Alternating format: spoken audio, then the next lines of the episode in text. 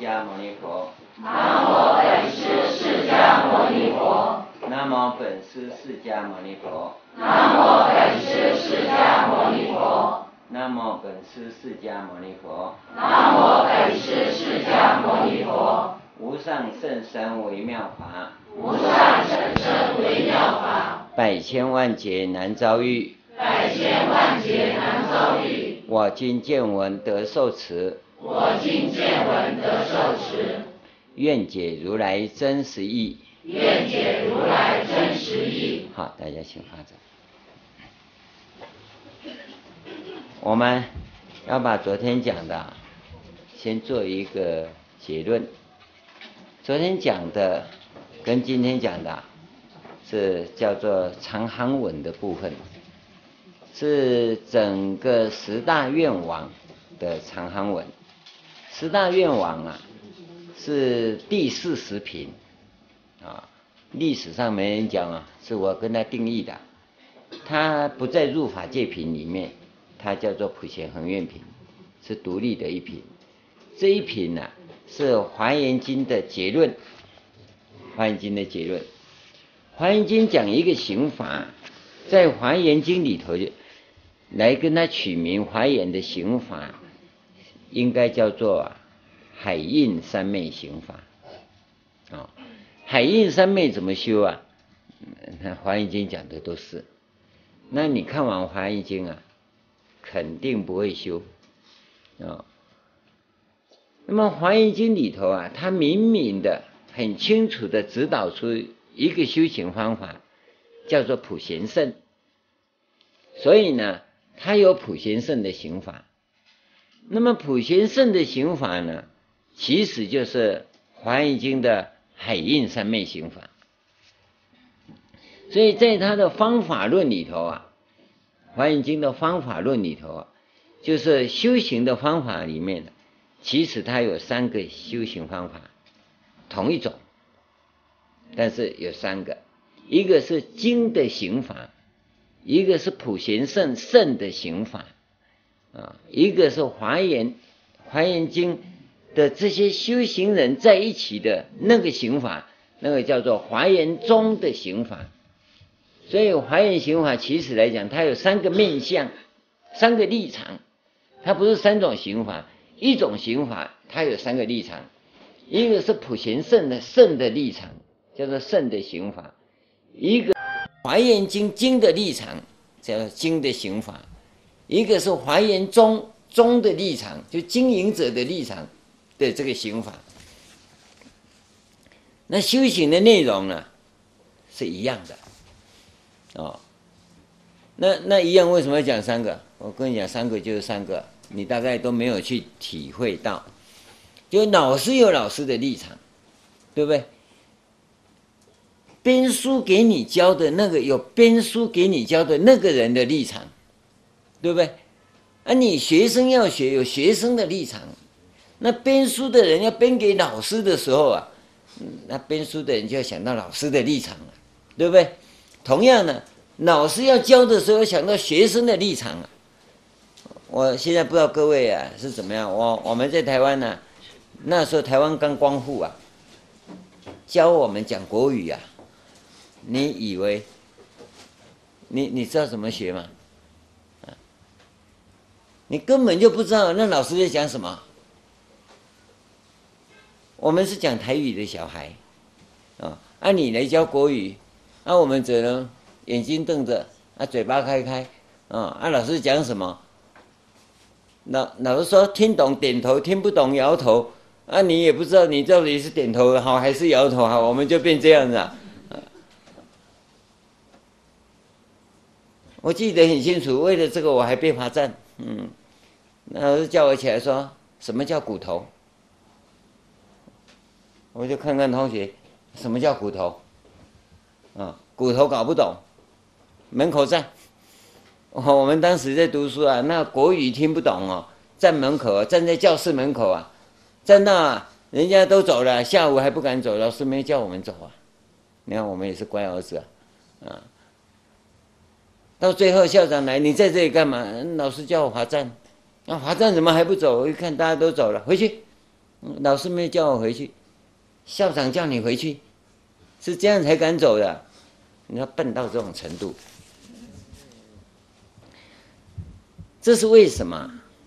因为你不懂得学生的立场。啊，当时的老师是那个学校毕业成绩最好的那个留下来当当当老师啊。你以为还有什么师范学校啊？没有啦。就在这种情况之下，我们去成长。你想我们要学什么东西啊？学半天什么也不懂，老师脾气又不好，因为他不过比我们大几岁而已啊。那你就知道。要学习的话，在教学当中啊，你要懂得这样的一个情况。那么，我们修行也一样，经有经的立场，圣有圣的立场，宗有宗的立场。那我们在这教学的时候，它各有不同。那这个现在没办法讲了。那等你要进禅观的时候，我们再讲。那个是很明显的。有一个差距在，那一般讲经啊，没有人管这些啊，啊，只要字不要念错哈，你听懂就好啊。文字好像懂，知识好像懂，其实佛法什么都不懂。那教的人都不知道在教什么，这是一个很严重的问题。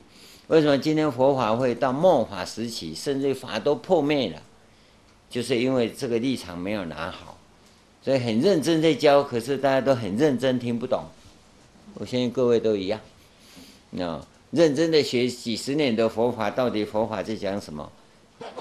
你问我，我问谁啊？就变这结论了，那就很遗憾。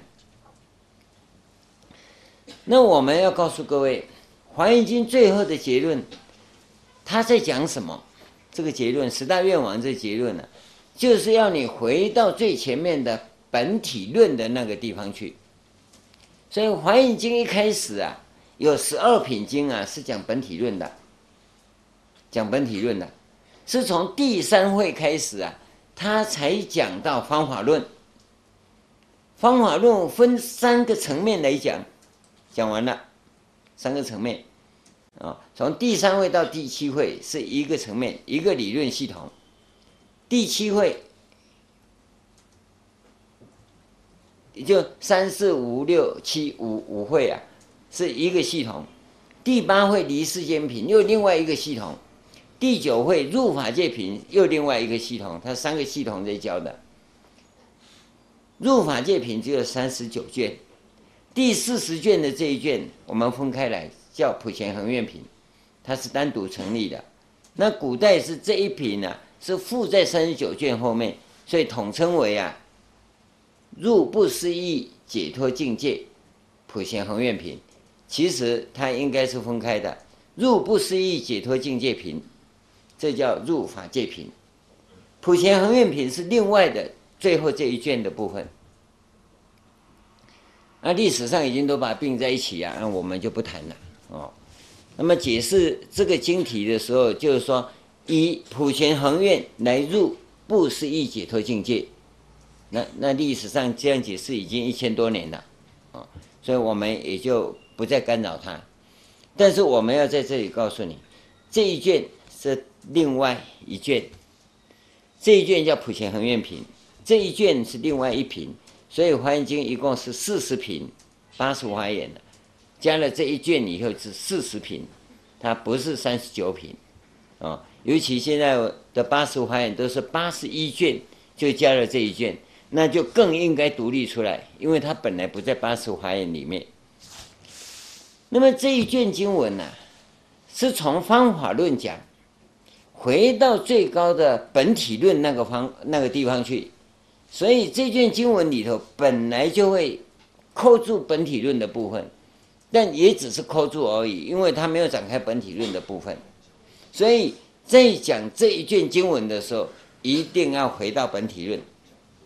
要不然不全。那当然，这这卷经文我讲过很多次啊，讲过很多次啊。通常也就是跟着大家一样，大家都要念佛往生嘛，啊，也要符合大家的念佛往往生的欲望，欲望嘛，对吧？应该来讲，要符合大家念佛往生的妄想啊，所以呢，就从俗方便说。那这一次跟各位讲的不一样啊，因为最初两次讲啊，我我我只是把我内心深处的部分呢、跟各位讲。从上一次开始讲的时候，我就不是这样讲了，因为我们这是第四次嘛，啊，下一次还要再讲一次五次啊，我我觉得这一卷经文不能这样讲，所以我就开始改变方法，就以真实意来跟各位谈。那么十个大愿讲完了，现在要讲这个地方啊，我就必须跟各位谈这个部分，因为。这个长行文的部分呢、啊，昨天跟各位讲，菩萨摩诃萨是属于大人位的部分，八地以上的。那菩萨是指七地以前位中普贤。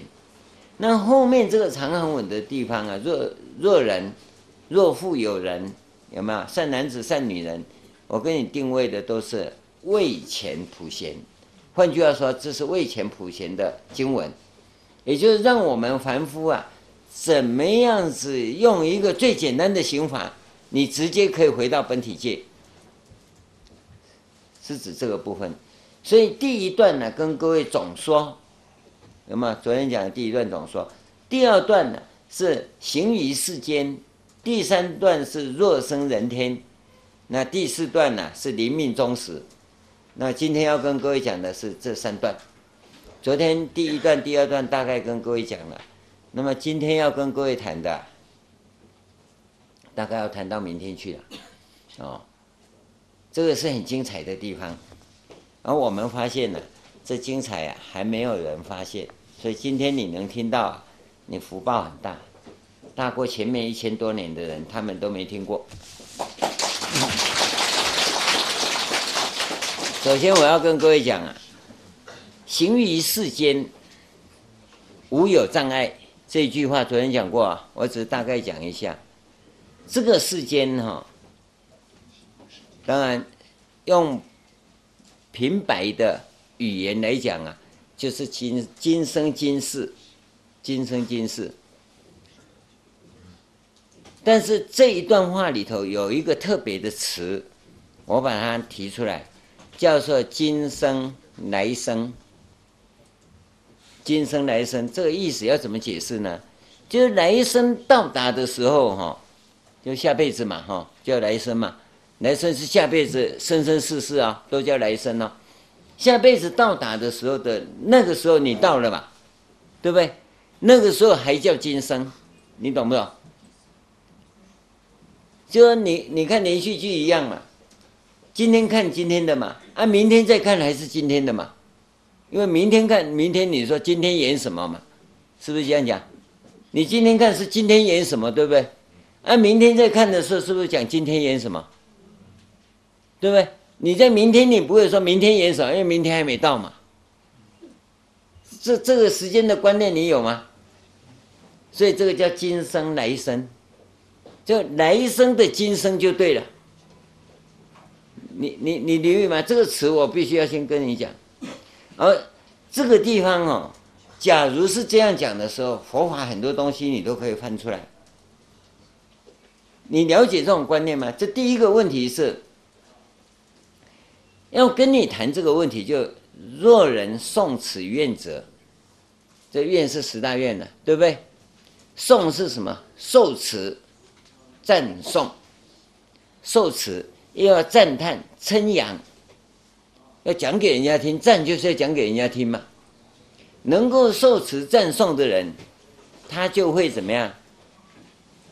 尽力，我们只讲尽力哦，哦，尽你所能去受持，做多少算多少。假如你是这样的人，那你就有资格叫做为前普贤，也可以叫普贤行者。那么这个位前普贤、普贤行者啊。他有一个特质，经文都不会讲到的。我用白话跟你讲，它会产生一种现象，叫做端正心性，提升灵性，还有这两种现象。当你端正心性、提升灵性的时候，你的无明呢，自然消除。所以呢，这个时候你的人生啊，你的人生啊，就永恒的生命啊，就由分段生死啊，转为变异生死。我告诉你啊。这个是啊，你学华严最大的礼物。你可能听不懂，你肯定听不懂了，不是可能听不懂，要听懂的哈，绝对不是这种反应。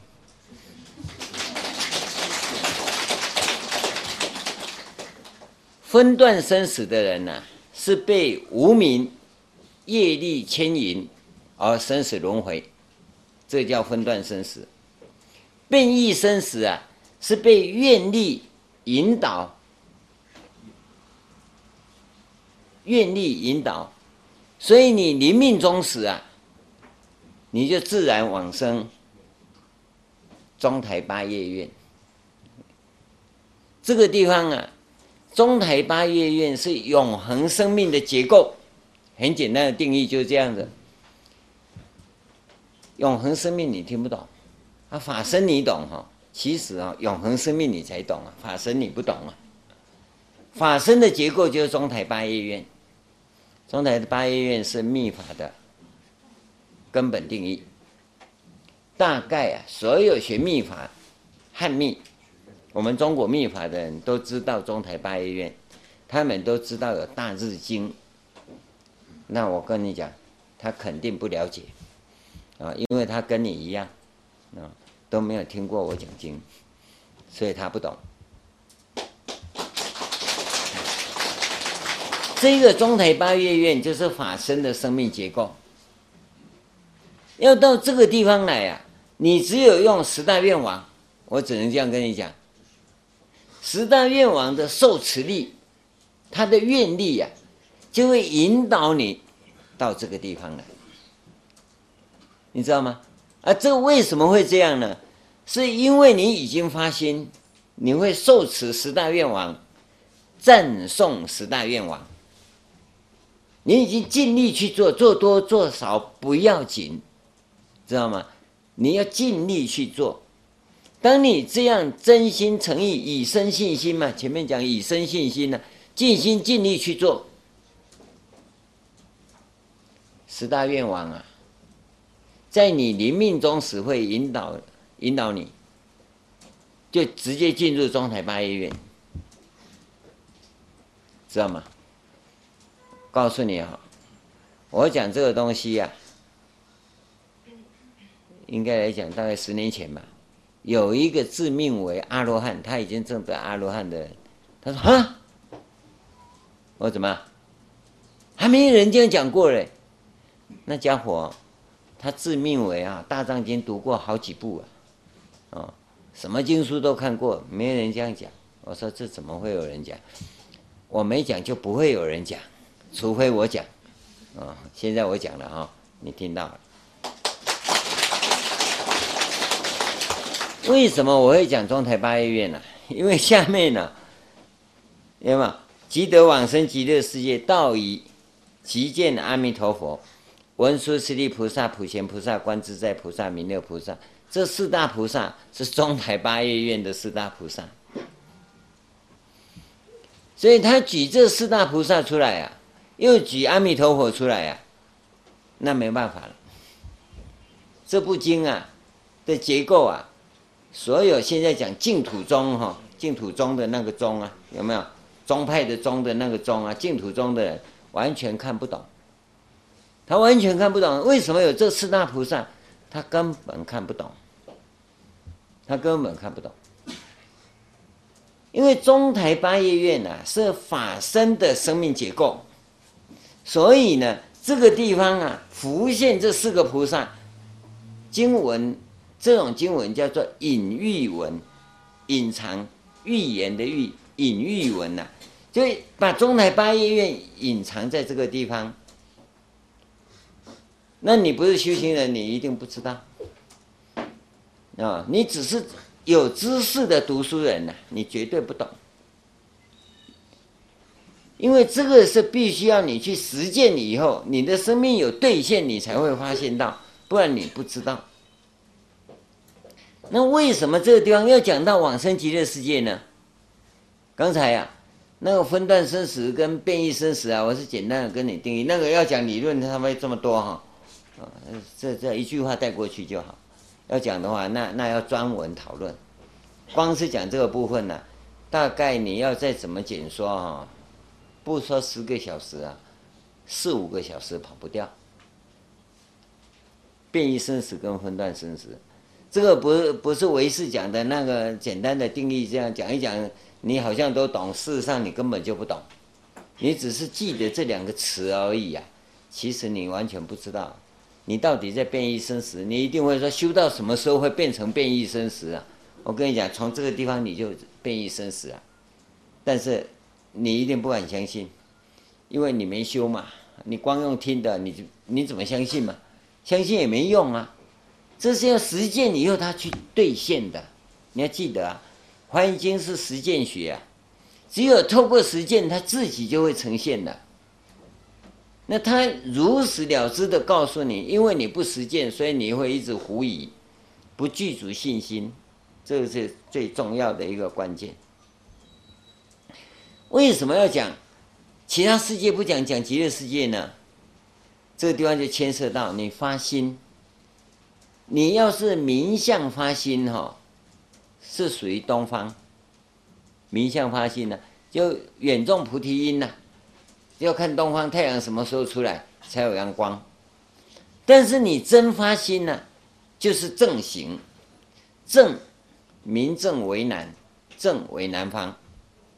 就是你已经有正确的行法在修了，所以这个地方直接就告诉你正确的行法，你已经发心，而且已经尽力在修了，是南方，南方过来，东方、南方、西方嘛，经过正确的行法指导，最后一定西方的成就，西方表示成就，所以呢，当然就用无量寿如来。无量寿如来的梵文就叫阿弥陀如来，所以叫阿弥陀极乐世界，因为阿弥陀佛的世界叫极乐世界。那假如不用这里，那就要用宝生如来。所以我们在整个经法的结构上来讲啊，到最后都会跟你说往生阿弥陀佛的极乐世界。那这个无量寿。是指无量的世界，无量个世界，无量光是指觉悟，因为你的性格、你的个性、你在生命中所做的定位、你所做的发心，跟你讲，每个人都不一样，每个人都不一样。因此，你透过正确的修法以后，你所得的成就也必然都不一样，对不对？那么，把这些众生所发的心所获得的成就，统称为无量光。他们所去的世界，必然叫无量光世界，就有无量个光明世界。而不是指哪一个，你要留意啊。所以在讲净土的思想里面，这个时候也叫净土宗。这个“宗”是中间的“中”，中国的“中”。我不是讲那个意识形态的净土宗，他已经把极乐世界扭曲了，变成有一个。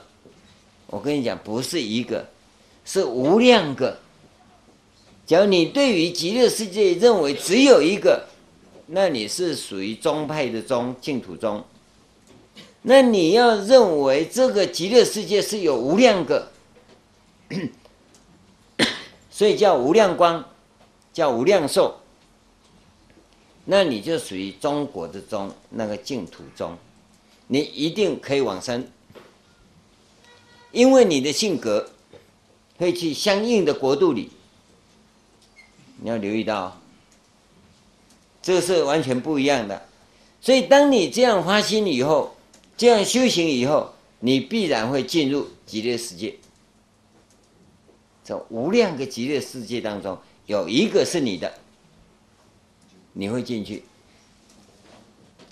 因为你的生命结构啊，是中台八业院的结构，这个结构是法身的 DNA 结构，一定有你的份。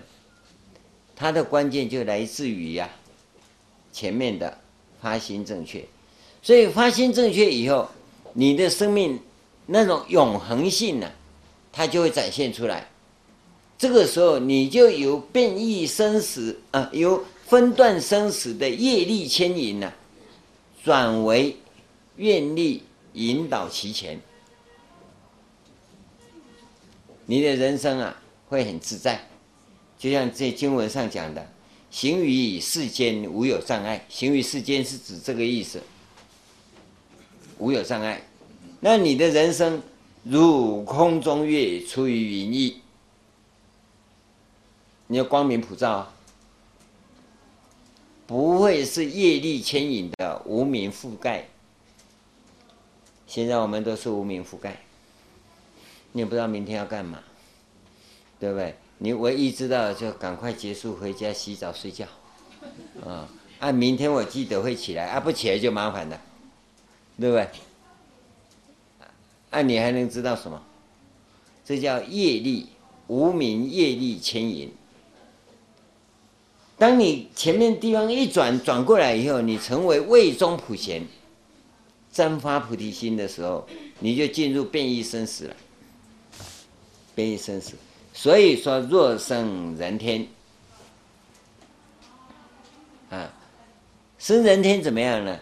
所在之处常居圣足，这种人生多好！我要跟人家打架一定赢，对不对？小偷要来偷，一定被逮，啊！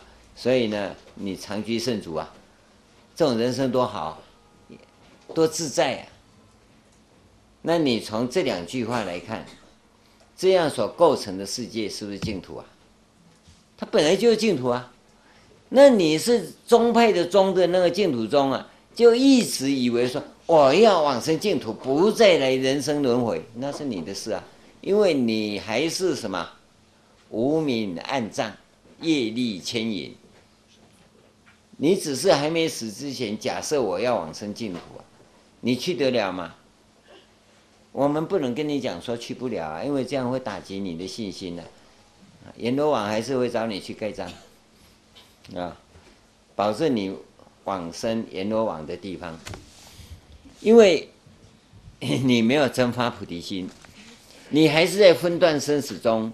你没有办法转为变异生死，而我们这个行法是当下就把你转为变异生死啊，所以你会行于世间无有障碍。那个净土宗啊，宗派的宗的那个宗啊，他要讲的是啊，行于净土无有障碍。你注意看看，他的经文一定这样改，所以你就会发现那净土中的信众。他们是想到净土，不再到人间轮回，对不对？那我告诉你啊，我们变异生死就没有轮回了，对不对？这里面又牵涉到另外一个问题，到底是世间还是净土？净土跟世间，净土不是在西方十万亿佛国土外吗？啊，我又跟你讲说。到底你是要往生早上七点的净西方净土，还是晚上七点的西方净土？要讲清楚啊，对不对？这两天碰到冬至啊，你是冬至的早上七点的西方净土，还是夏至的早上七点的西方净土？要讲清楚啊！你去注意看看，地球绕太阳啊，冬至跟西呃冬至冬至跟夏至啊，那个西方不同一方哦。早上七点到晚上七点的西方也不同一方，要搞清楚哦。所以，当把这些东西带进来以后，你就会知道，讲西方不是你定义的西方。我跟你讲，我讲的对。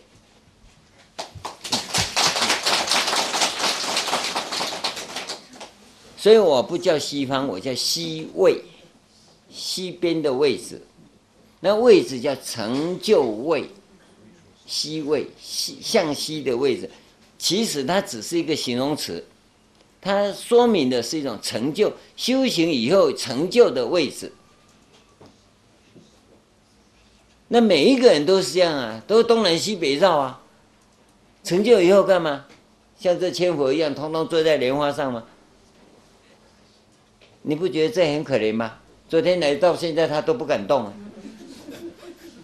你要成为这个样子吗？你说不是，不是成佛不是这样，不然哪一样？成佛以后就这样，是吧？不对，手指头不能分开，要这样。那长居圣主应该这样嘛？那会笑死人呐、你以为说成佛以后就骑着龙来吗？骑着狮子出来嘛？我告诉你，保护动物协会一定把你抓起来。虐待狮子，怎么可以骑在狮子上？对不对？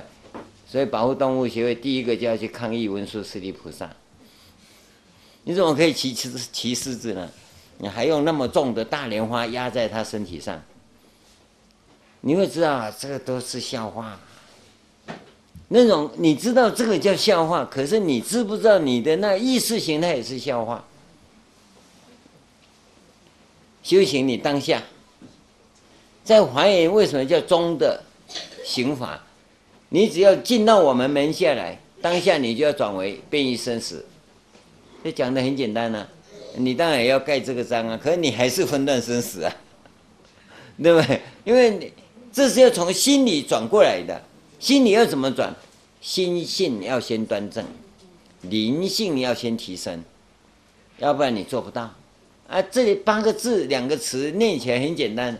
你来做做看，做不到不算，做不到不算，一定要做到才算。所以这个时候啊，假如你这样一转的时候，我们人生变成什么？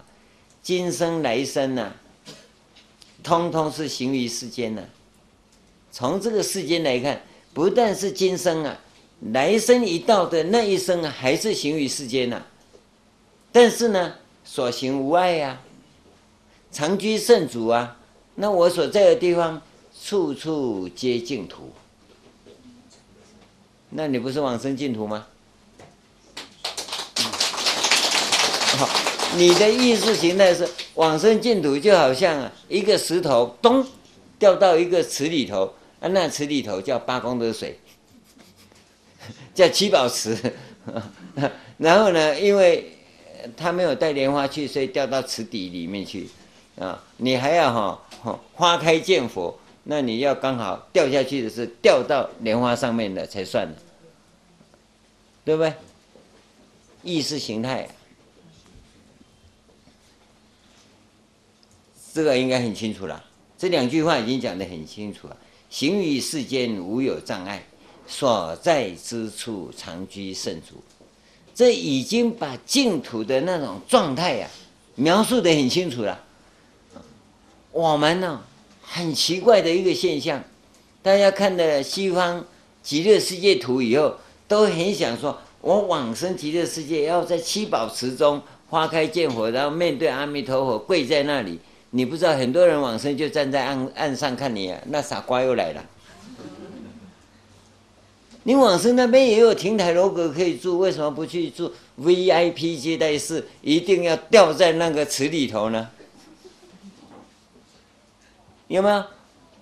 你有没有提起过疫情啊？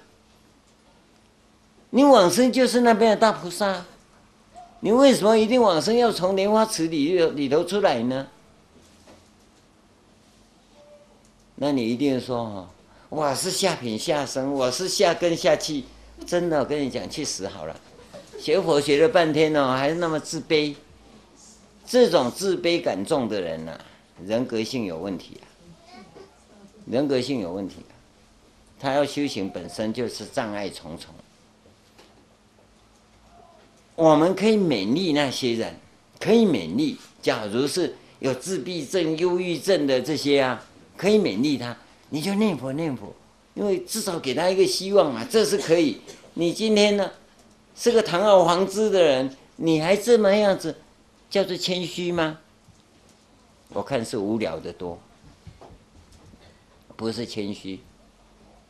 你要有信心，佛法是一个啊，浩然正气，给予我们人生生命灿烂光明的一种法，怎么会学到最后这样萎靡不振？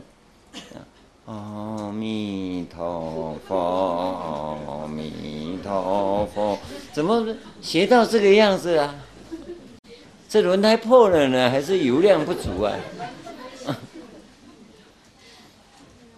不是啊，你要学到人家的阿弥陀佛，阿弥陀佛，这个才就是算嘛。呃，念佛念到哪里去了？是，我是不会唱歌的，不然我就唱给你听。这是一个关键，这是一个关键。那你会说哦，第三段经文不是这样讲吗？啊，又复世人临命终时，最后刹那，那这就关键处了。这句这段话哈，我念一遍给你听了。又复世人临命终时，你跳过两行啊。唯此愿王不相舍离，于一切时引导其前，一刹那中即得往生极乐世界。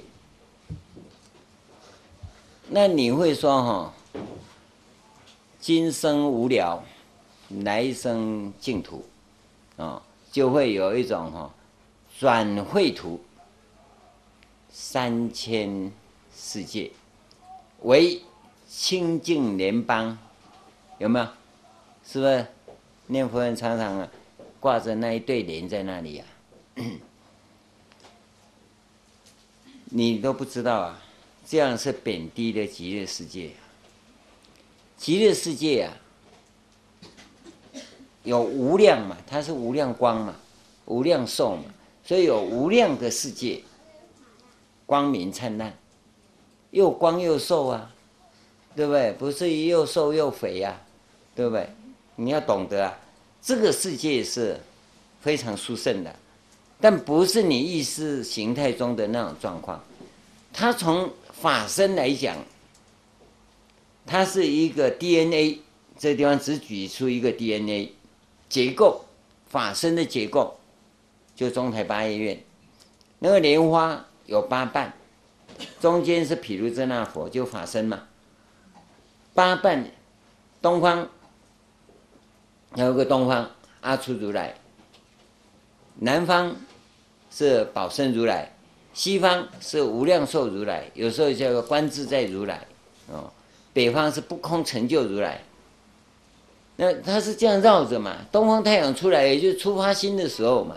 正式修行的就是南方嘛，成就就是西方嘛。西方成就以后要起妙用，就不空成就嘛。你你都不知道人家法身慧命是怎么结构，你怎么往生呢？所以这个地方出来，除了四佛以外，四个菩萨：东南方普贤菩萨，东北方文殊师利菩萨，西南方观自在菩萨，西北方弥勒菩萨，就这四个啊。所以这是一个至高无上的结构啊！你把它看错了。而这个地方告诉我们：临命临命终时，为什么？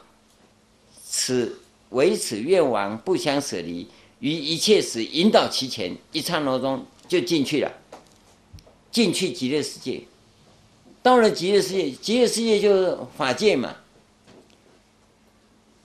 法界法界的结构就前面这两句嘛。行于世间无有障碍，常居所在之处常居圣主嘛，一切自在无碍啊。这就是法界啊。那么到了法界，那你当然就遇到阿弥陀佛，是成就了嘛？阿弥陀佛来迎接你啊，就证明你成就了。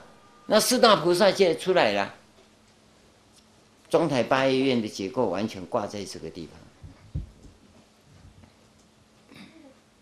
那这个地方讲临命终时是什么意思啊？那就讲到刚才讲的现生、此生。啊，今生来生的这个问题啊，因为你是变异生死，变异生死像什么？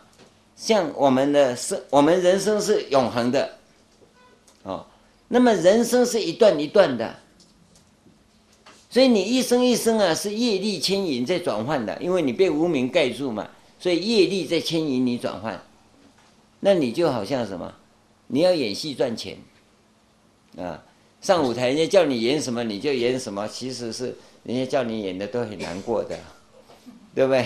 当苦力啦，你就是去那边秀一下，穿个什么衣服，那么好不好穿，反正你要穿，那要不然就就带死嘛，啊，啊死了以后多给你两百块嘛，哦，你没死啊，但是要演的是死掉，所以多给你两百块当演员，你当那种演员呐、啊，叫替死鬼的演员呐、啊，差不多啦，你生生世世都在演那些啦，你替谁死？替你的业力死嘛。那被业力牵引着，你非去做那个不可啊！而做那些，其实你是老大不甘心，非常不甘心，不愿意做，可是非又非做不可。这无明的业力牵引着你，可变异生死不一样。你转过来以后，法界是这种法界，行于世间无有障碍，所在之处常居圣主。而这个一生转一生是怎么来的呢？就是啊，这一生转一生叫临命终时啊。那人在临命终时，业力牵引的时候，你很痛苦，你很多无奈，有很多后悔，跟很多遗憾，愿力就没有了。他会接引你到那边去。你要死的时候，那叫预知时至。那非常好，善终，要到哪里去，你都很清楚。然后我就说，下辈子我要再来。这是真正的修行者。下辈子我才不再来。用我的口头口头禅讲，去死好了，早死早超生了。修行以后，我当然清清楚楚、明明白白啊。那我下辈子要再来做什么，我很清楚啊。怎么会不再来呢？当然再来啊！因为我来行于世间无有障碍啊，我再来长居圣主啊，为什么不来？啊，你是这么无聊的要死嘛？为了一个事业，把老婆赌下去了，把孩子赌下去，健康赌下去，父母赌下去，事业成功了，然后我一无所有，所以到最后穷的只剩下钱而已嘛，其他都没了。那当然我不再来、啊！听到佛法以后，怎么还要再来、结果你就扭曲了自己。他没有办法入法界，而我们尽管是未前普贤，你都可以入法界。虽然你不在法界行，因为你解脱道还没有完成嘛，不在法界行，但是呢，你还是无有障碍，常居圣主啊，层次低一点而已啊，还是在法界中啊。所以世间法界只在一念之隔，哪一念？你的心性端正不端正？你的灵性够不够水平？这样而已啊。所以你要怎么学？那师父我要具备哪些条件？这两个条件，心性端正。要怎么证明你心性端正呢？那你跟跟人相处。应对进退合格吗？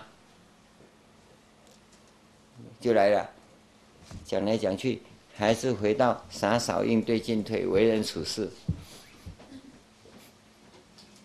所以你说学佛从哪里学起？在你家里，大家很高兴，啊、经常笑声会吵翻天，吵到哦电灯泡会掉下来，那就对了。那就对了，你只要回到家哈，都没人要跟你讲话，啊，自己摸一摸，自己躺着睡，自己爬起来哈，啊，自己去做功课，那你完了，你哪里也别去，你的净土叫做阎罗王殿，你已经跟你你已经不是人了嘛，你想想看嘛，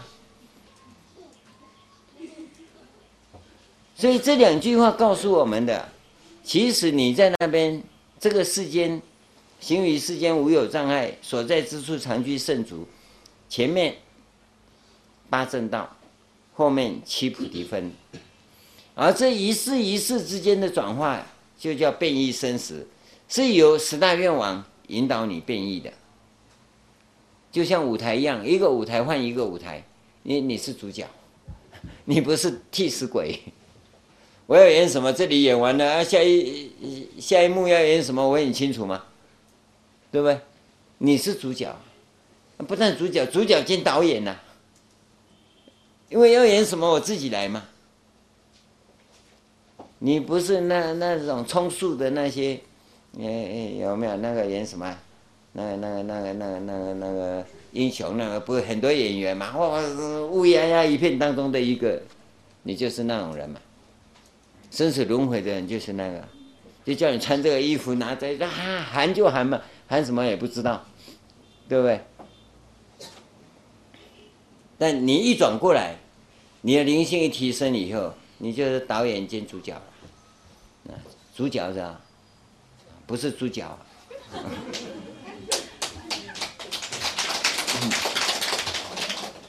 这人生啊，马上就有这样的变化。所以这个临命终时讲的这个部分呢、啊，是非常重要的。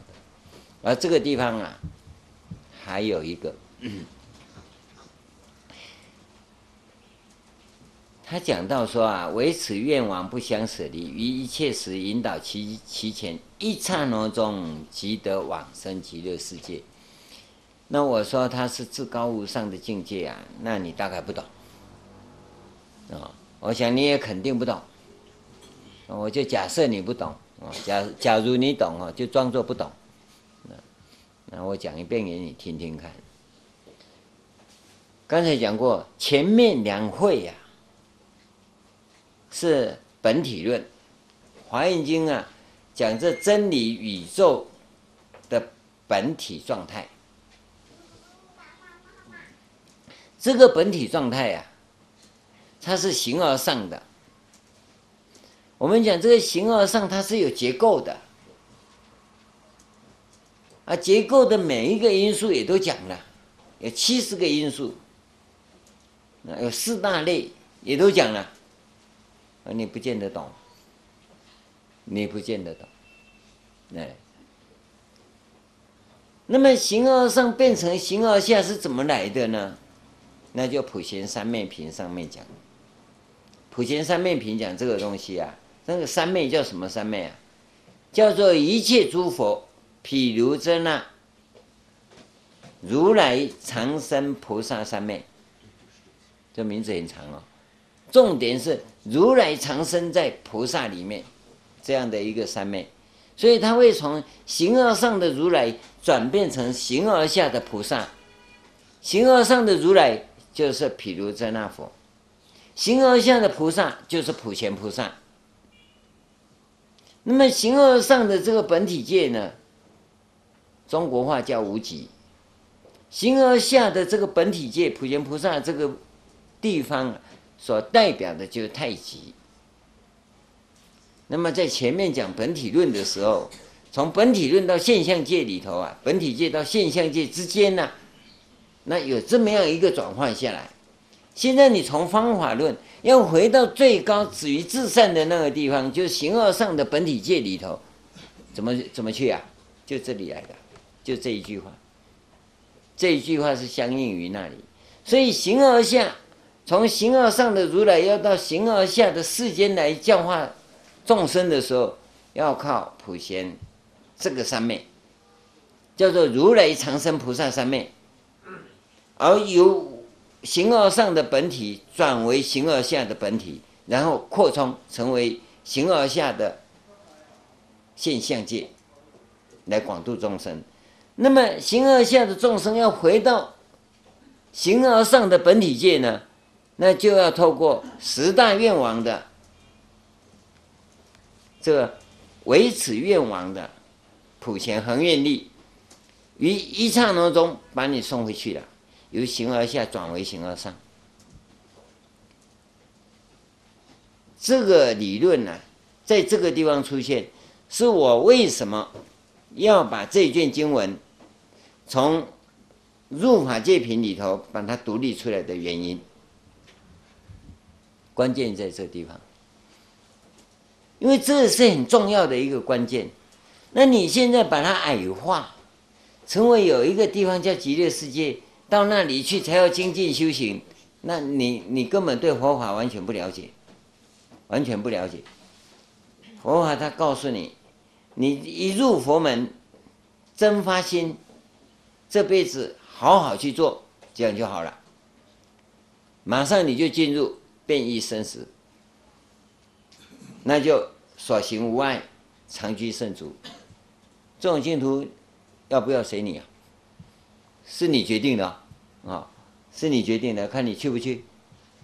嗯，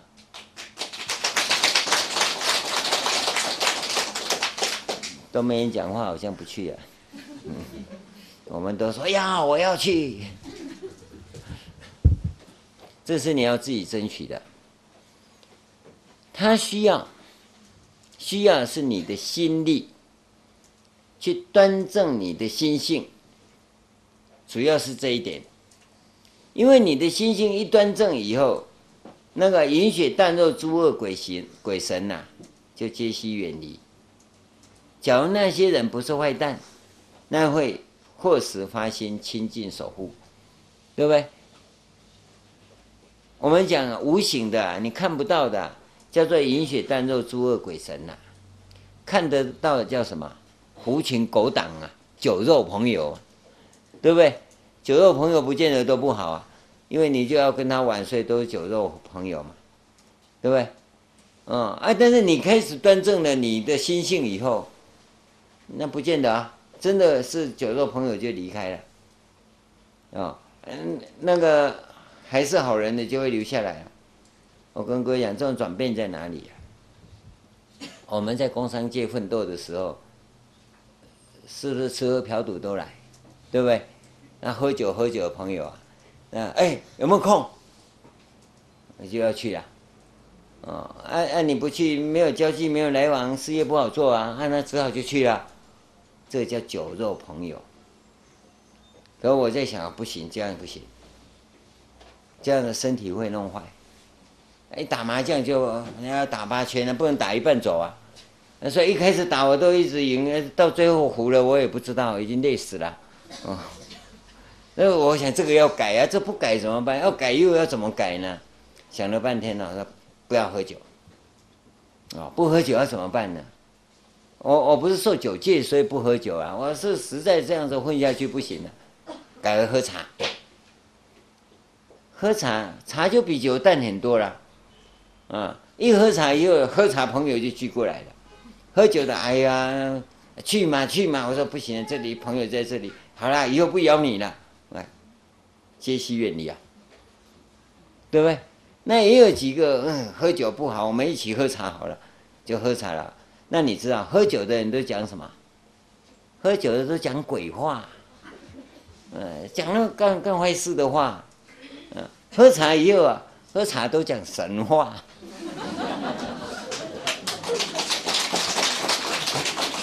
喝茶的人都说哈，哪个地方修行，哪个人不错，都讲这些、啊，哦，真的假的啊？不管他，但都是讲好的嘛，呃，都讲好话，都讲哦，要修行啊，做好人，做好事，都讲这些啊。喝酒的啊，都说哎，哪个地方怎么样，都是要想去做坏事的，这很明显的，饮血啖肉诸恶鬼神皆悉远离啊。啊，即使那些人也有几个会留下来，或时发心亲近守护。而且啊，讲神话的朋友就越来越多，啊啊！当然你也会在这个圈子跟着混一圈以后，你发现，真是的，都是迷信的，啊，都是迷信，但是呢，也都是好人呐、啊。好，那那你要调整这些迷信的朋友就更快了。那要怎么调整？你自己要用功啊。所以你的修行助道就会转过来了，你就会转为变异生死了。你就尽量去做就好。那你假如哎呀，我没办法了，哎呀，在商场上啊，不喝酒怎么行？那你就永远不要，你永远没有办法转过来，你还是分段生死。所以这个地方啊，他在谈论的这个问题，已经讲到第一个修行的本质。修行的本质是从你当下做决定的时候，你的命运就开始改变。其他就是你尽力去做，它整个境界会慢慢的、逐渐的转过来。而在转转化的过程当中，你要带着决心去修正它。当你修正的过程，我们也会有失败的经验，但是你也会有成功的喜悦。逐渐的，你会有失败的多，成功的少，转逐渐的转变为成功的多，失败的少。那就是你成就的地方嘛。你就逐渐转过来，那这个时间三年五年不等，每个人不一样。看你完全投入的状况，你就整个逐渐转过来，这就是修行本质啊。所以要成就变异生死并不难。那到最后这个地方讲的往生极乐极乐世界的结构这个部分呢，是另外一个重点。我们休息一下，等一下再讲。这个经文啊，我就不句逐句逐句的跟各位讲了，因为这个解释啊，大家看了就很清楚了。我们另外啊，我在其他的地方讲过，对这部分呢都有很详细的说明啊。要查，大家查查那些资料就好。那今天呢，跟各位讲的啊，这是讲真实义啊，你愿愿解如来真实义啊。但是听到啊，其实是听不懂啊，不是不解啊，大家都想，就像那钻石一样，嗯，刚才品行师姐拿给我看，那这个漂亮吗？哇，好漂亮，多少钱？给你猜猜看，那猜了半天，他台币一百块，啊，一颗好好大好亮的钻石啊，呃，他没讲你也不知道，一百块，啊，当你不是货的时候啊。那一百块的钻石就可以了，哦，哎，你要是真的那一块是钻石的话，我看一百万你也买不到，对不对？所以这个关键就在这个地方，这个真实意义你真了解吗？假如你已经摸索好几十年的话，那我相信这是很精彩的。啊，假如你是啊啊，不是都这样吗？嗯。每个法师都说他讲的是真实义啊，哪个不是真实义啊？那那那这样的话，这些就显得没价值。那没价值也无所谓，啊，你就听听看吧。你虽然不懂得这是真正的钻石哈，你带回家收藏着。万一天哪天没饭吃，你不要吃它，拿去变卖，你就吃不完。啊，到要用的时候，懂得变卖，不要把它吞下去。吞下去就麻烦了，所以你命终时的这个意义啊，它是很重要的。它是告诉你，你在变异生死中可以一直走到生命的最高点，止于至善的目标。那么剩下来的问题就止于至善是什么个东西呀？对不对？我想这个大家。止于至善，你没听过了哦。那我们是常讲，那佛经里头你至少常听过嘛？成佛就止于至善嘛，对不对？哦，开悟是止于至善嘛？证阿罗汉止于至善嘛？至少阿耨多罗三藐三菩提叫做无上正等正觉嘛？无上的嘛，不是至善的嘛？那它指的又是什么呢？所以你要弄清楚啊！我跟跟你们一样，刚学佛的时候啊，我跟净空法师学了八年，搞了半天呐、八年中啊，你看我反复照他的方法学啊，我就问他，我说师傅啊，怎么念佛啊？念到一心不乱。我就问他啊，怎么一心不乱？不打妄想。啊，我问他怎么不打妄想？一心不乱。怎么样一心不乱，不打妄想啊？就在那边翻来覆去，所以八年后啊，我决定离开他，因为怎么一心不乱，你没办法讲嘛。啊，你就讲不打妄想，我说要怎么不打妄想，你也没办法讲，你就叫一心不乱嘛。那不打妄想的定义就是一心不乱，一心不乱定义就是不打妄想。那那我要怎么修啊？我要问你的是怎么修啊？现在这个问题我解开了。全世界你要只有找我啊，因为我没有分号。你又有这种，但我知道他大德啊。因为我我我跟他学跟你们不一样啊！你知道我听听他讲经多辛苦啊！像这种天气在台湾冷的要死啊！下了班以后哈，肚子饿的要饿的要命，赶快啊到那个自助餐吃一吃，窝着衣服就进去听他讲经。你知道他讲经呢是很精彩的。他讲第一句话讲完以后就开始摇头，摇到要讲第二句话我就睡着了。一直睡到哈，念唱回向偈，我说哦，桌子上已经一堆口水了。本来就累了一天，又冷，然后又吃饱饭，然后穿着一个大夹克，然后就听他讲啊，他你讲快一点嘛，讲那么慢就，他第二句话还没吐出来，我就已经睡着了，你知道？我这样煎熬了半年了，终于听得懂他在讲什么。他妈乡音又重，有没有听过他讲经啊？他乡音又重，他讲的是很精彩啊。可是你讲快一点嘛，而我这个急性子没办法像他那么。听他讲经的人说，听我讲经心脏都快要跳出来。我是听他讲经就会睡着啊。听了半年以后啊，我才逐渐的哈摸索出他的语言模式跟思维模式。搞了八八年了，我跟你讲，我跟他跟八年，要跟他学讲经啊。后来我离开了，就没有刑法，这是我们中国佛教最大的缺点，刑法讲不清楚。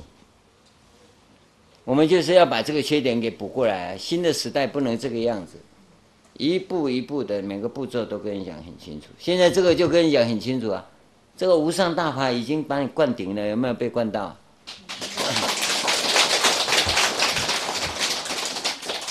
要论价钱哈，最少一百万人民币啊！你那么简单就捡到了，你说这哪值钱呢？等回家听光盘就有了。我跟你讲，你自己要珍惜它。我们常跟各位讲啊，你想要给自己成功啊，你要给自己呀。创造条件，你没有办法为自己创造条件的，你永远没有东风，知道吗？你把条件创造好了以后，说只欠东风，那就快了。你只要等，只要有东风，你就成功了嘛，对不对？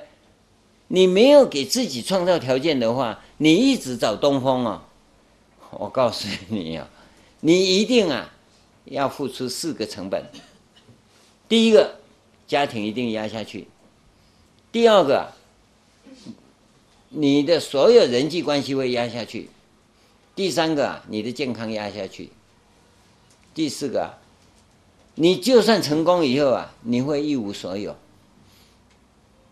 这个就是啊，穷得只剩下钱，你是成功了，你都没有朋友了，父母也不要你了，妻子也不要你了，子女也不要你了。自己健康也不要你了，你你你剩下干嘛？所以你一定要弄清楚这些，先给自己创造条件，成功等着你来。你不给自己创造条件，你不要追求成功，你一定会输得最惨。这我讲一一直讲了，我们同学也还有人有这个样子。哎呀，师傅你不知道。是你不知道，不是我不知道，我走过你的路了，你知道吗？我们是走过醒来了，告诉你要放下了，你是还不醒来的人，就好像那贪睡的人，叫你醒来了，你翻个身来又睡着了，闹钟响了按下去翻身再睡嘛，就这样的状况。这叫做无明业力牵引，分段生死。这是前面的部分讲完了哈，因为你有十大愿王的愿力接引，所以你就变异生死了。好了，现在讲变异生死，你转过来了。现在最重要的是，你转过来的法界是什么法界？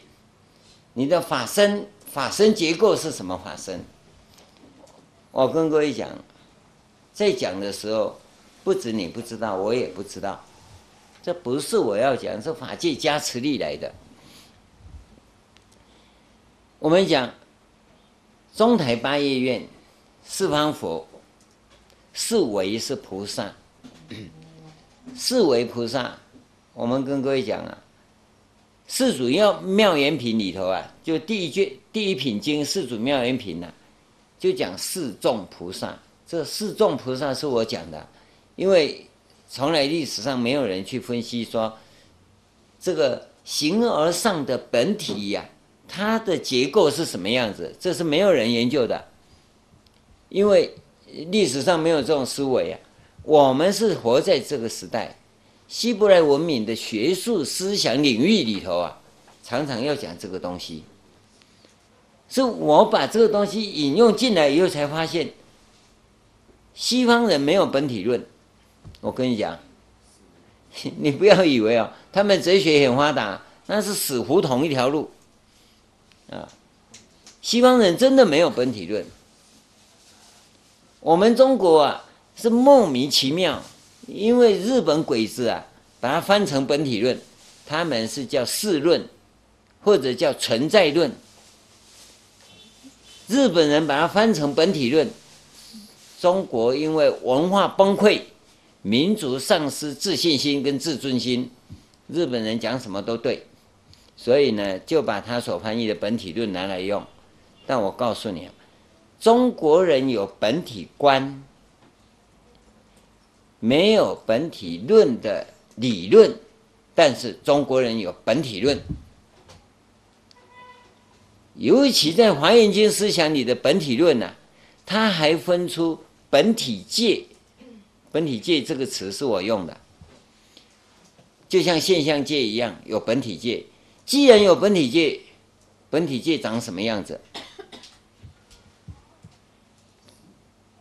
我跟你讲，书本里头我都写很清楚，因为这个我是用写的，不是用讲的啊。现在讲给你听的是一点点而已啊。我书里头这讲的很清楚，这个本体界的结构啊。在四祖妙缘品上面有，四祖妙缘品里头啊，就分四众，七十一个，七十一个。然后有这个佛中国中国佛教有一个毛病呢、喜欢讲整数啊。净心品一百四十一大愿，我们都简称一百四十大愿，这这是习惯。中国人喜喜欢简化嘛，所以我们名字不是不是三个字吗？啊，更懒惰的人就变两个字。我不是说你的名字两个字叫懒惰哦，中国人就一直简化嘛，最好一个字嘛。那那西方人不是那名字都那那那么长有没有？这就是一个差别。所以我们在这个地方啊，是有七十一个。这我们通常就叫七十个，每一个都有名字。四大类，这个四啊，讲什么？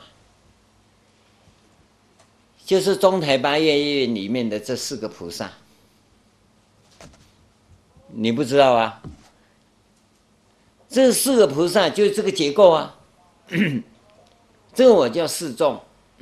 你知道形而上本体界啊？跟形而下本体界呀、它的生命因素是一样的，所以如来的生命因素跟普贤的生命因素是一样的，一样的。我跟你讲一样，量都一样。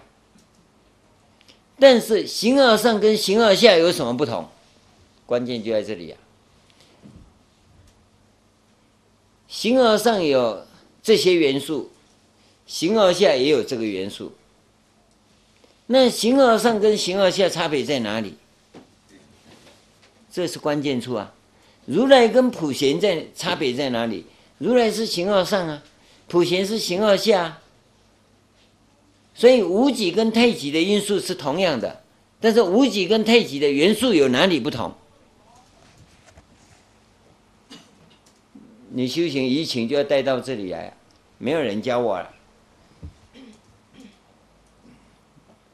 我要去问谁啊？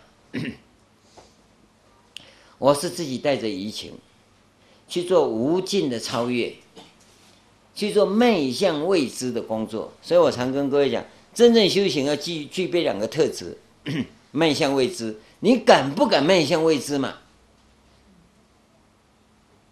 就做一些你不曾做过的事，你敢不敢嘛？想了半天，我想想看，我想想看，你都不要对着我，我给你的答案就去死好了。你在想什么？啊，我不懂，不懂就去嘛。碰了钉子再讲嘛。你必须勇于迈向未知。一回生两回就熟了嘛，大不了摔一跤嘛，对不对？然后调整一下再来一次嘛，几次就好了，你就知道什么？那你的生命境界领域就展开了。为什么不打开你的视野呢？又不是做坏事啊，对不对？好了，当你这块新的领域成熟以后，继续再往前迈进，这个叫无尽的超越。只有一再无尽的超越，一再的迈向未知，你才有可能达到止于至善。这就是你自己为你自己创造成功的条件。至于说这样做了以后会怎么样，你不要管，以后再讲啊，还没到以后，现在就活在当下，你管以后干嘛？你只要知道你要做什么，为一切众生，为。成熟一切众生，那你去做嘛？那目标是在这里嘛？那你自己呢？对于阿耨多罗三藐三菩提，谁顺嘛？前面不讲了吗？对不对？你就能够圆满你的普贤菩萨诸行愿海呀、这定位就是这个样子而已嘛。好了，那现在到了，他说一刹那中即得往生极乐世界。极乐世界其实是法界，法界，所以它不是一，它是无量多，所以叫无量光、无量寿。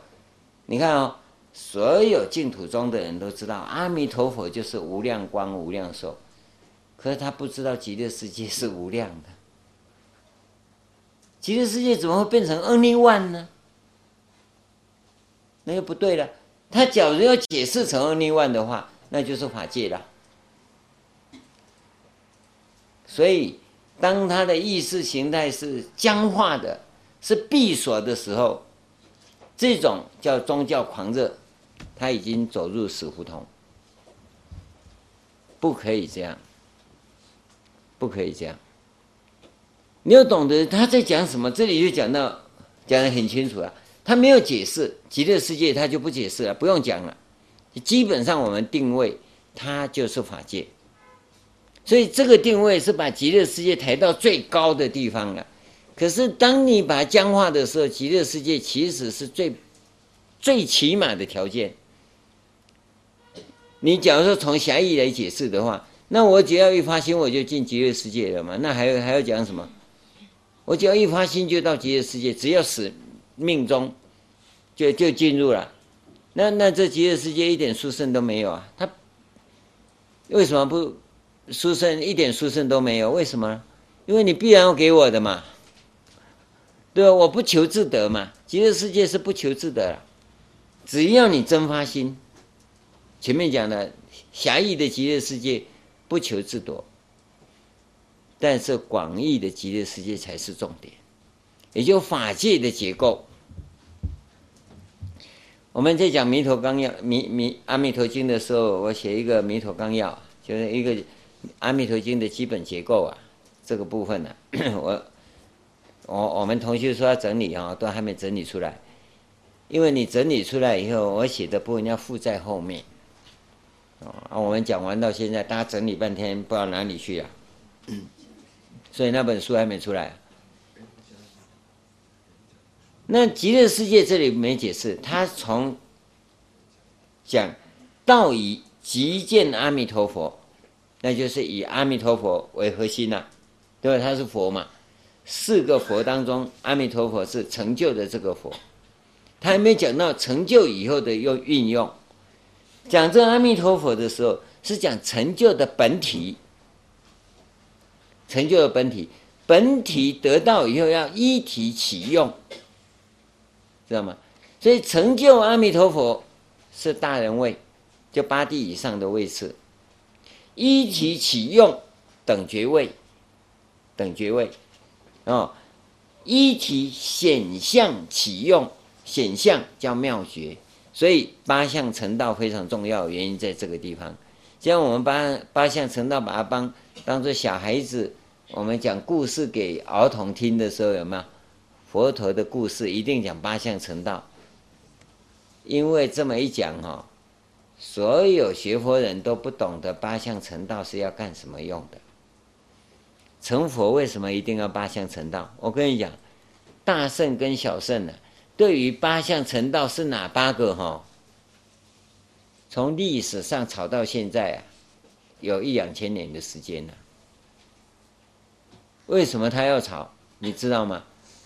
八相成道是妙觉位的特色，妙觉位的特色。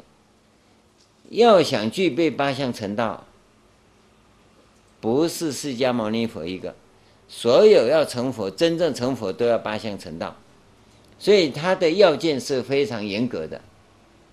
而、啊、我们讲故事给儿童听，那都无所谓啊，都无所谓啊，对不对？就像你讲两只老虎一样，两只老虎的故事是怎么样？谁都可以编，你知道吗？谁都可以编，因为那无所谓嘛，讲给儿童听嘛。所以八相成道要讲什么？你讲的也是什么没意义的，只是向上的东西，但是它却是经过无量劫的修行，最后所表示出来的样子。这地方也是一样。好，阿弥陀佛是成就的本体，意思就是你经过十大愿王这样发心，直接你就到阿弥陀佛这里来了。它是西方。西的位置用西来代表的位置，东方是用东来代表的位置。那么东南西北的位置都有它表法的意思，不是真正东南西北的意思，知道吗？跟那个没有关系啊。哦，十方是来自于东南西北，没错。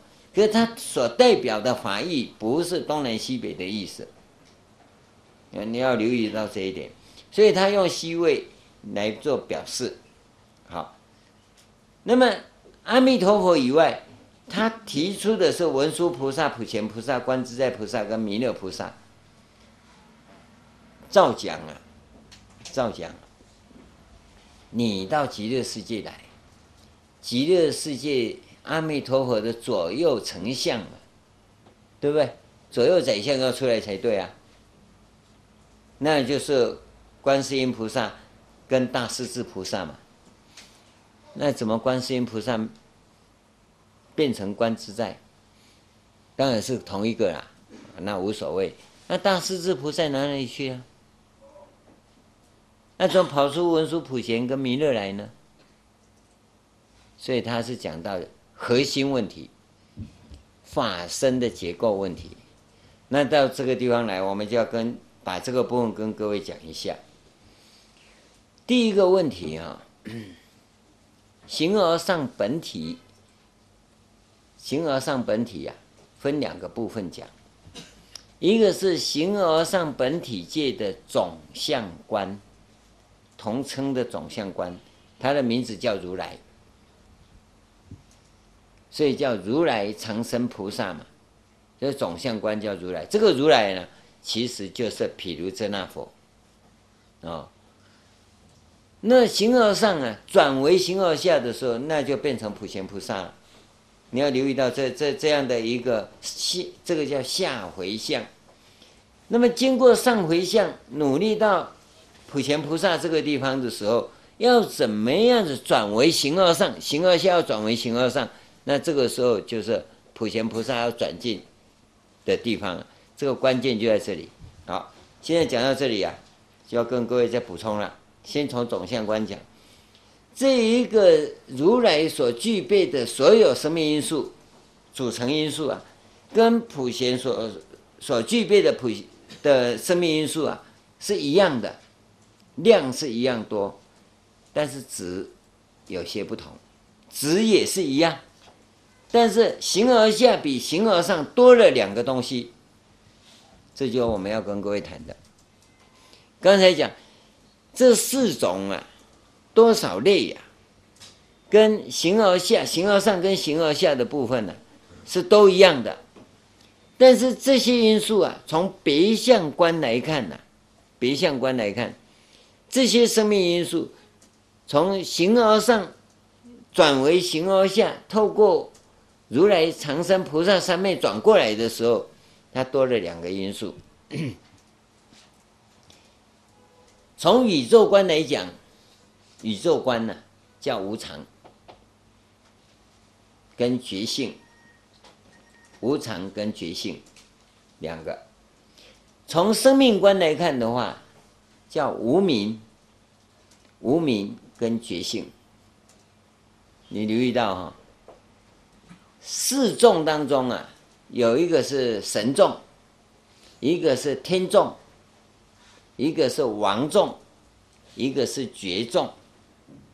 觉悟的觉，叫菩萨都是觉众，这个叫四众，所以他有什么树神？有没有？主成神、主火神，有没有？这神众，有王众，喏，什么阿修罗王啊？是有王众，有天众，日天子、月天子，然后呢，忉利天，什么天？这个天众，那。天众、王众、神众，另外叫菩萨众，菩萨众叫觉众，四众。现在四众 转为形而下的时候啊，基本上是都不变的，但是多了一个觉性，跟一个无常。无常从宇宙观看，从生命观看叫无明，所以这两个定义基本上是一样的，基本上是一样。当然你从文字上看定义是不同了。但我跟你讲，在这个本体观里面呢，在本体论里头来看，形而下的本体论跟形而上的本体论讲它们结构的时候，就是这两个东西，在形而下多了这两个东西，这两个东西啊，随着太极而两仪，两仪到四象，四象到八卦，八卦到六十四卦，三百八十四爻到无量无边的现象界。那就越往下层走啊，这两个因素的变化越大，变化越大，那叫做三罗万象。就这两个因素在变化。那我们上回向一直修修修到极太极这个地方的时候，也就剩下这两个东西要除掉。所以佛教的修行就是一直叫你放下者，放下者有没有？布施，布施，要舍，要舍，舍什么？舍这些杂质嘛。现在到这个时候，所有的因素都调整完毕了，都端正了，剩下是这两个，这两个要放下，你才能入形而上。啊。但你你现在还没到太极，讲这就多余了，因为是多余，所以所有的经典都不谈，都不谈，因为你还没到太极这个地方嘛。你你甚至于还在三三百八十四爻那边都还没上呢，啊，你就以为你到太极了，没有啊，真正修行啊，到阿罗汉大概是到八卦，啊，到十七位才到四象，啊，法身大士到两仪，啊，到大人位才到太极，现在太极要转入形而上的时候，这个问题来了。就是这两个要除掉，因为要除掉这两个，所以他在结构上就要讲清楚了。所以这四大菩萨就出来了，就出来了，四众就出来了，有没有？很清楚了。那就由阿弥陀佛的总相观，你要转入什么？转入别相观了。要转入别相观了，那整个生命结构就摊开了。那要讲这四众是什么，你又要回到四祖妙严品去了。那这个表示什么？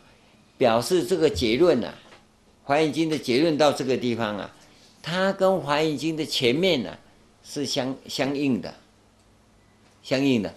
它不会讲到这里就我你你看这经文好像讲到最后就没了，对不对？讲到最后就没了。你这经文讲到呃也讲到这最后叫什么啊？我我也记不起来啊。啊！一切大众闻佛所说，皆大欢喜，信受奉行。就诶，到最后又是这句话，那你就看不到它的重点了。其实重点在这卷经文里，它已经回到本体论那边去相应了，已经都回去了。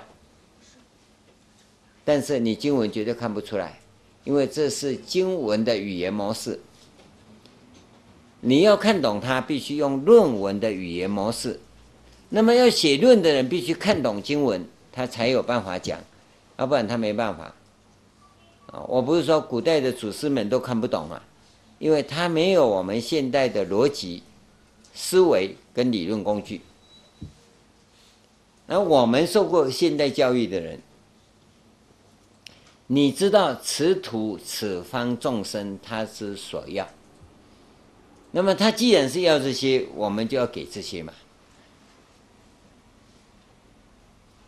所以，我就把这些告诉你们了。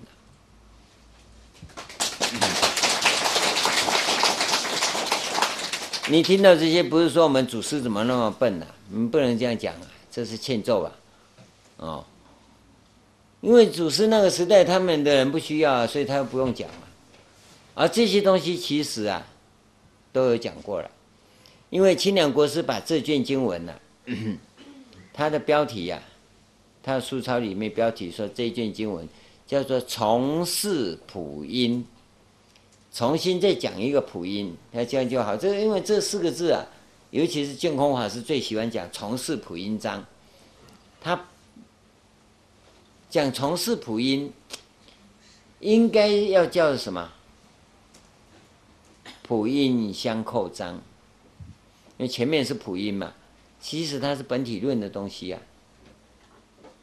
而且他是把方法论浓缩起来啊，告诉你一个一票到底，对不对？这一站式一票式的，一站式的就服务就到了，不必出来再进去啊，他直接搭电梯就到了。方法论是这样，那这样的方法论呢，它不失啊，回到本源。形而上的本体论里面去，他不但回到形而上的本体论，而且他又跟他的总相观跟别相观相应，有没有？跟第一卷经文、第一品经啊，完全相应的，完全相应。你有没有想过，《华严经》到底是怎么写下来的？在思维理论上维系到这种地步啊，我们呢、各位大概有经验哈，《华严经》从头读到尾哈，刚好是从头望到尾，有没有？嗯，念起来好舒服啊，哇，好高兴啊，不知道高兴什么，啊，盖起来以后通通忘了，啊，只知道啊，善财童子，善财童子，啊，向南，向南，向南哈，啊啊，南是什么也不知道，啊，向南一直往南走，会不会走到南极去啊？对不对？然后什么都忘光了，啊，还有人念了老半天，就是说哈，阿耨多罗三藐三菩提心，你还只记得我已发阿耨多罗三藐三菩提心，什么都没了。但是你知道，这部经怎么这么厉害呀？前后相呼应，不但方法论呢达到形而上，而且在形而上，他又扣扣扣扣，统统把你接起来。一点都不漏，这个哈，要不是真正大成就者啊，是不可能的，这不可能啊！我一再的分析，因为《华严经》有上本、中本、下本嘛，我们读的是略本嘛，略本这个每一句话其实是什么？啊，是个是目录啊，目录上面那些名字而已啊，知道吗？因为相对于上本的这这这个是什么东西嘛？那么这部经里头到底漏了什么？我我们确实也看到了经文里头确实漏了很多东西，没有错。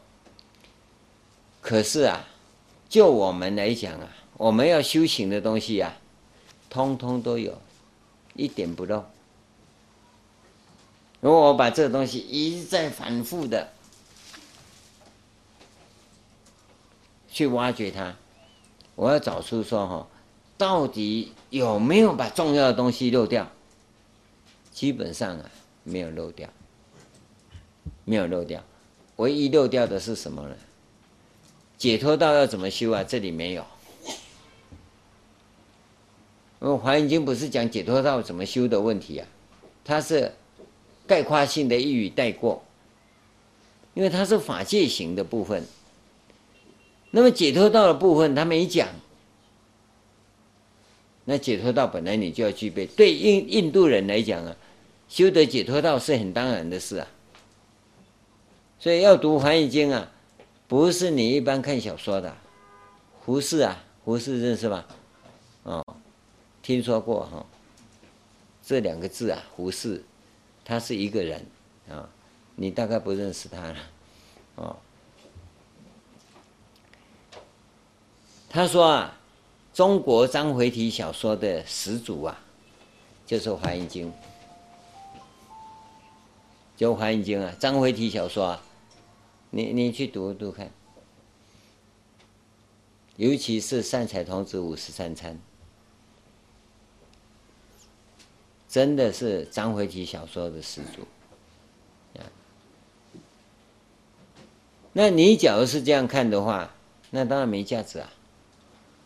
啊，文学价值有了，真理价值没有，而这个这部经啊，最大的特色就是真理价值的存在。他把那个真真理存在的结构完全讲得很清楚。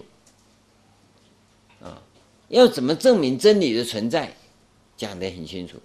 如何回归到真理的本源去？也交代得很清楚。那么真理的结构以及你修学的过程，真理如何从至高无上的地方一直演变到这个现象界来，然后我们又要怎么样从现象界再回到真理至高无上的地方去？在《华严经》里头，这个叫上回向、下回向。从我们修学回去的立场讲，叫上回向；从形而上走下来的叫下回向。这样上下回向的呼应，那么的完整，是不可思议。所以我们读经的时候看到说，它又像一部经集，就把各种经结合起来，啊，可是这个理论这么完备，也不是一般人能写的。所以你说这些经是哪一个人把它汇集起来的？我们找不到。那翻译成中文的，哦，我们知道。我跟各位讲，光是把它翻译成中文就不得了了，不得了。最近我们跟印度的大师们在讨论这些问题，结果我发现呢、我们当然有英文很厉害的人在翻呢、啊，再怎么翻我都觉得你这这讲不对呀、啊。他是啊，他英文就是这样讲啊，我们都发现到。英文文化里头啊，没有这个东西啊，所以他一翻译就错。那印度人，我跟你讲啊，他真的是很危险，很麻烦，因为他们放弃自己的本国文明，而用英文做他的国语，所以他的文明中最重要的东西呀、啊，他即将丧失，即将丧失。我们呢，中国人呢，这一点就比印度人厉害。当时的印度文化进入中国的时候啊，虽然没有船坚炮利呀，但印度文明进来算是强势文明，在两汉四百年间，中国很强很强硬，因为很强大，所以印度啊这个文明我们并不接受。等到东汉中国乱的时候啊，印度文明是非常强盛的进来的。照讲啊，中国文明是要被淡化掉的，尤其那时候五胡乱华。我们南方是汉人，北方都是胡人呐、北方要找个汉人都找不到、啊。五胡乱华那个时代，北方是没有汉人的，所以他大可以呀、引用印度文明啊。而且五胡乱华的时代，五胡啊，全部信佛，全部信佛，也就是整个中国的北方跟西域，整个都是佛教的世界、啊。那你要转变成印度文明是很简单的，中国人并没有，他把这个语言的部分，单就语言来讲啊，他完全中国化，中国产生了另外一种文学，就是佛教文学，这就是最重要的关键处。今天你看东印度公司成立以后，印度人用英文做他的文化。他把他的东西完全失踪了，完全失踪了，所以他现在再怎么样讲他的修行怎么样，几乎没了。像唯一的就跟我们相应的这一宗，印度的这一宗跟我们相应，到底是我找到他，他找到我，我也不知道。我们这里在进行量化工程，他也在进进行量化工程。本来我以为啊，全世界我们是孤儿。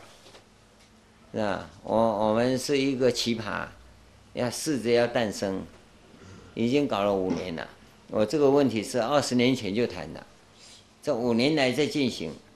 去，今年我们出了第一本书，啊，就这个礼拜我们已经到这里来了。这几天呢，他们在台北讨论，那印度的大师看到了，他们也在进行，希望跟我们建立。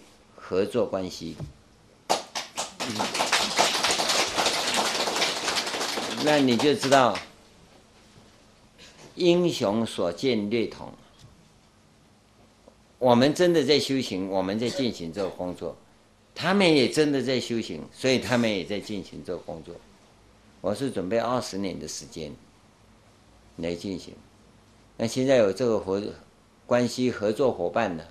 我们成为国际，我们现在成为国际化有两个，一个是国际易经院，一个是国际量化工程研究中心。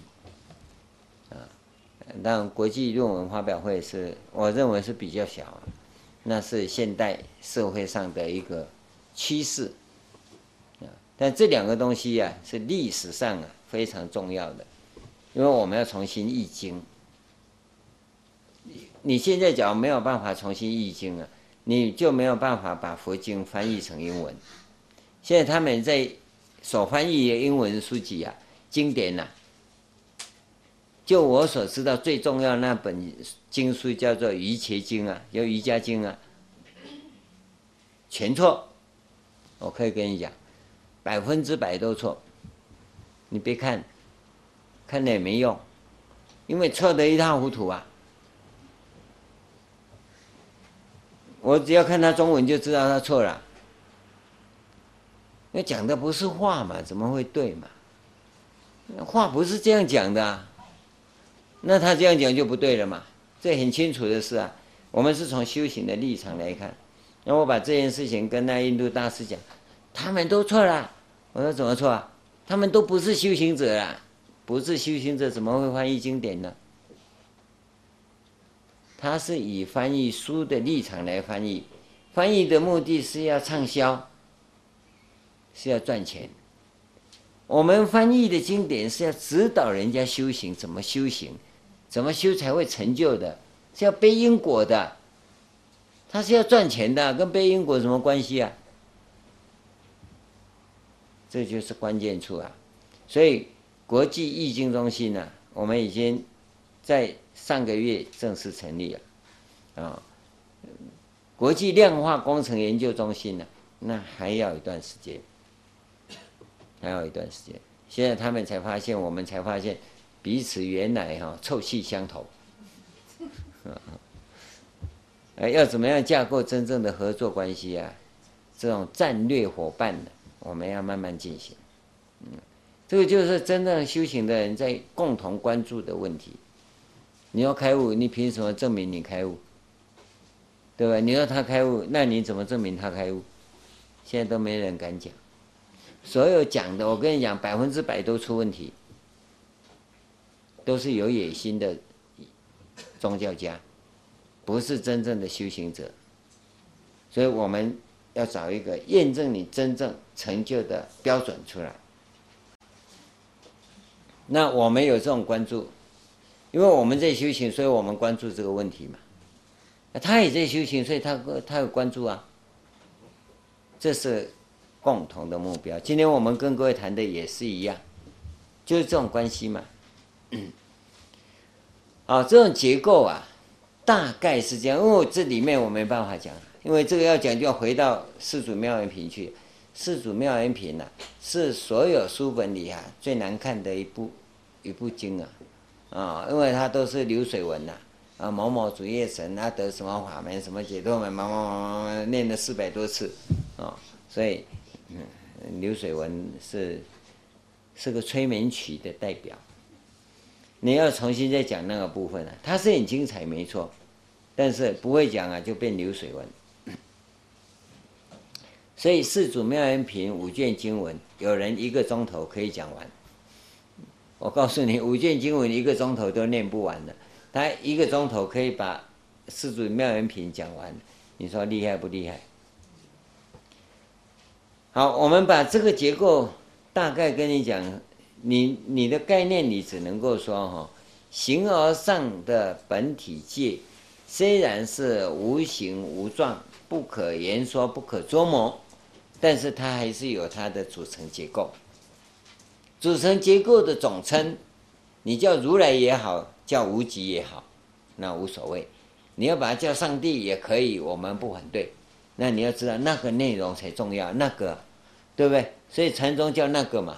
啊，按那个不懂叫这个也可以，啊，所以那个等于这个，这就是形而上本本体界的那个结构，总相观可以取个名字，你叫那个这个如来都无所谓。那他有别相观，其实啊，任何的宗教对于别相观来讲，应该是有不同的诠释，或多或少都可以。你说两个结构也可以，三个结构也可以。那我们说四种，四众嘛，四种啊、那么有七十一个因素，那那应该讲得很详细的。有没有更详细？我我我想大本华严经会讲得更详细。但我们略本华严经，我认为它已经是世间人类再也没有了，就这么一个啊、哦。好。那么这样的结构大约我们知道以后，那我们要进一步来谈了。就是他这个地方说讲，此诸菩萨色相端严，功德具足，所共围绕。你你来到这个世界啊，你的眷属就是这四四四类菩萨，对不对？四众啊，全部到了，是不是所共围绕？很清楚了。现在我要跟各位讲，破除一个意识形态的问题。此诸菩萨色相端严，功德具足。你你看这八个字哈，色相端严，功德具足。你脑海里头浮起来的是什么？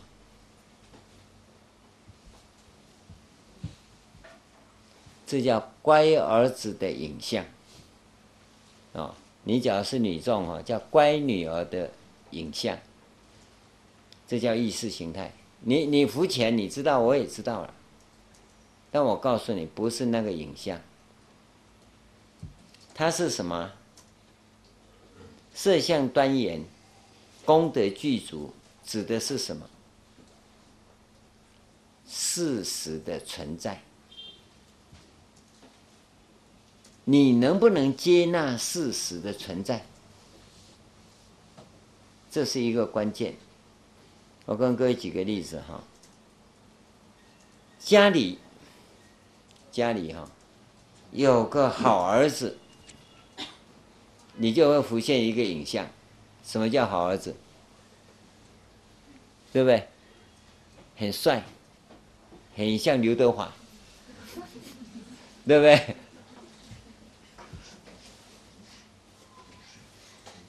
很乖，很会赚钱，大概你想的就往那边想了，对不对？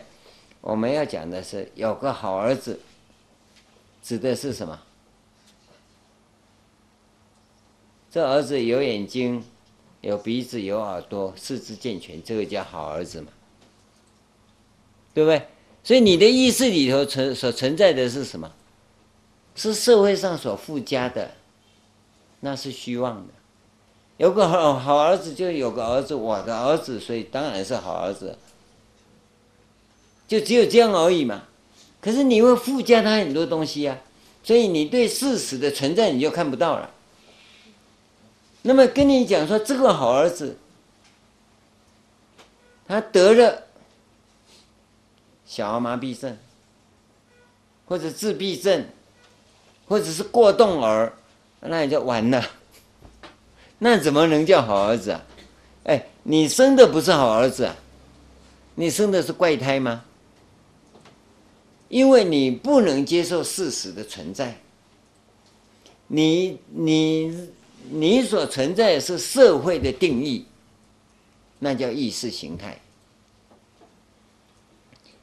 那么，当他是跟社会定义相反的时候，你就不能接受了，所以你不能叫他好儿子，那那只要叫他坏儿子，那这个孩子注定一辈子灾难，对不对？所以这个孩子的命运如何啊？其实关键到父母亲的基本态度啊。你必须以事实的存在来接纳他，你不要用社会的意识形态来定义它。好，那么这样看过来，放眼法界所有的存在，你能不能够就这个事实的存在来接纳它？能，那就是色相端严，功德具足。我们就是不能啊，所以你看什么都不惯，因为你用你的标准看了。然后佛在哪里？你看那故事大家都知道嘛。因为小沙弥啊，在大雄宝殿要尿尿，他师兄啊就讲不行，他说大雄宝殿有佛在，不能在这里尿尿。那。那去哪里尿尿？去厕所。他厕所也有佛啊。厕所没佛吗？这大师兄突然开悟了。那小沙弥啊，是大师兄的师父啊，对不对？厕所有佛，所以很多人会告诉你，到厕所不能念佛，有没有？我相信你刚学佛一定说哈，坐在马桶不能念佛。我告诉你，你都坐下去才想到要念佛，对不对？你在哪里都忘记念佛，就坐下去才想到啊，坐马桶不能念佛，阿弥陀佛，我害怕。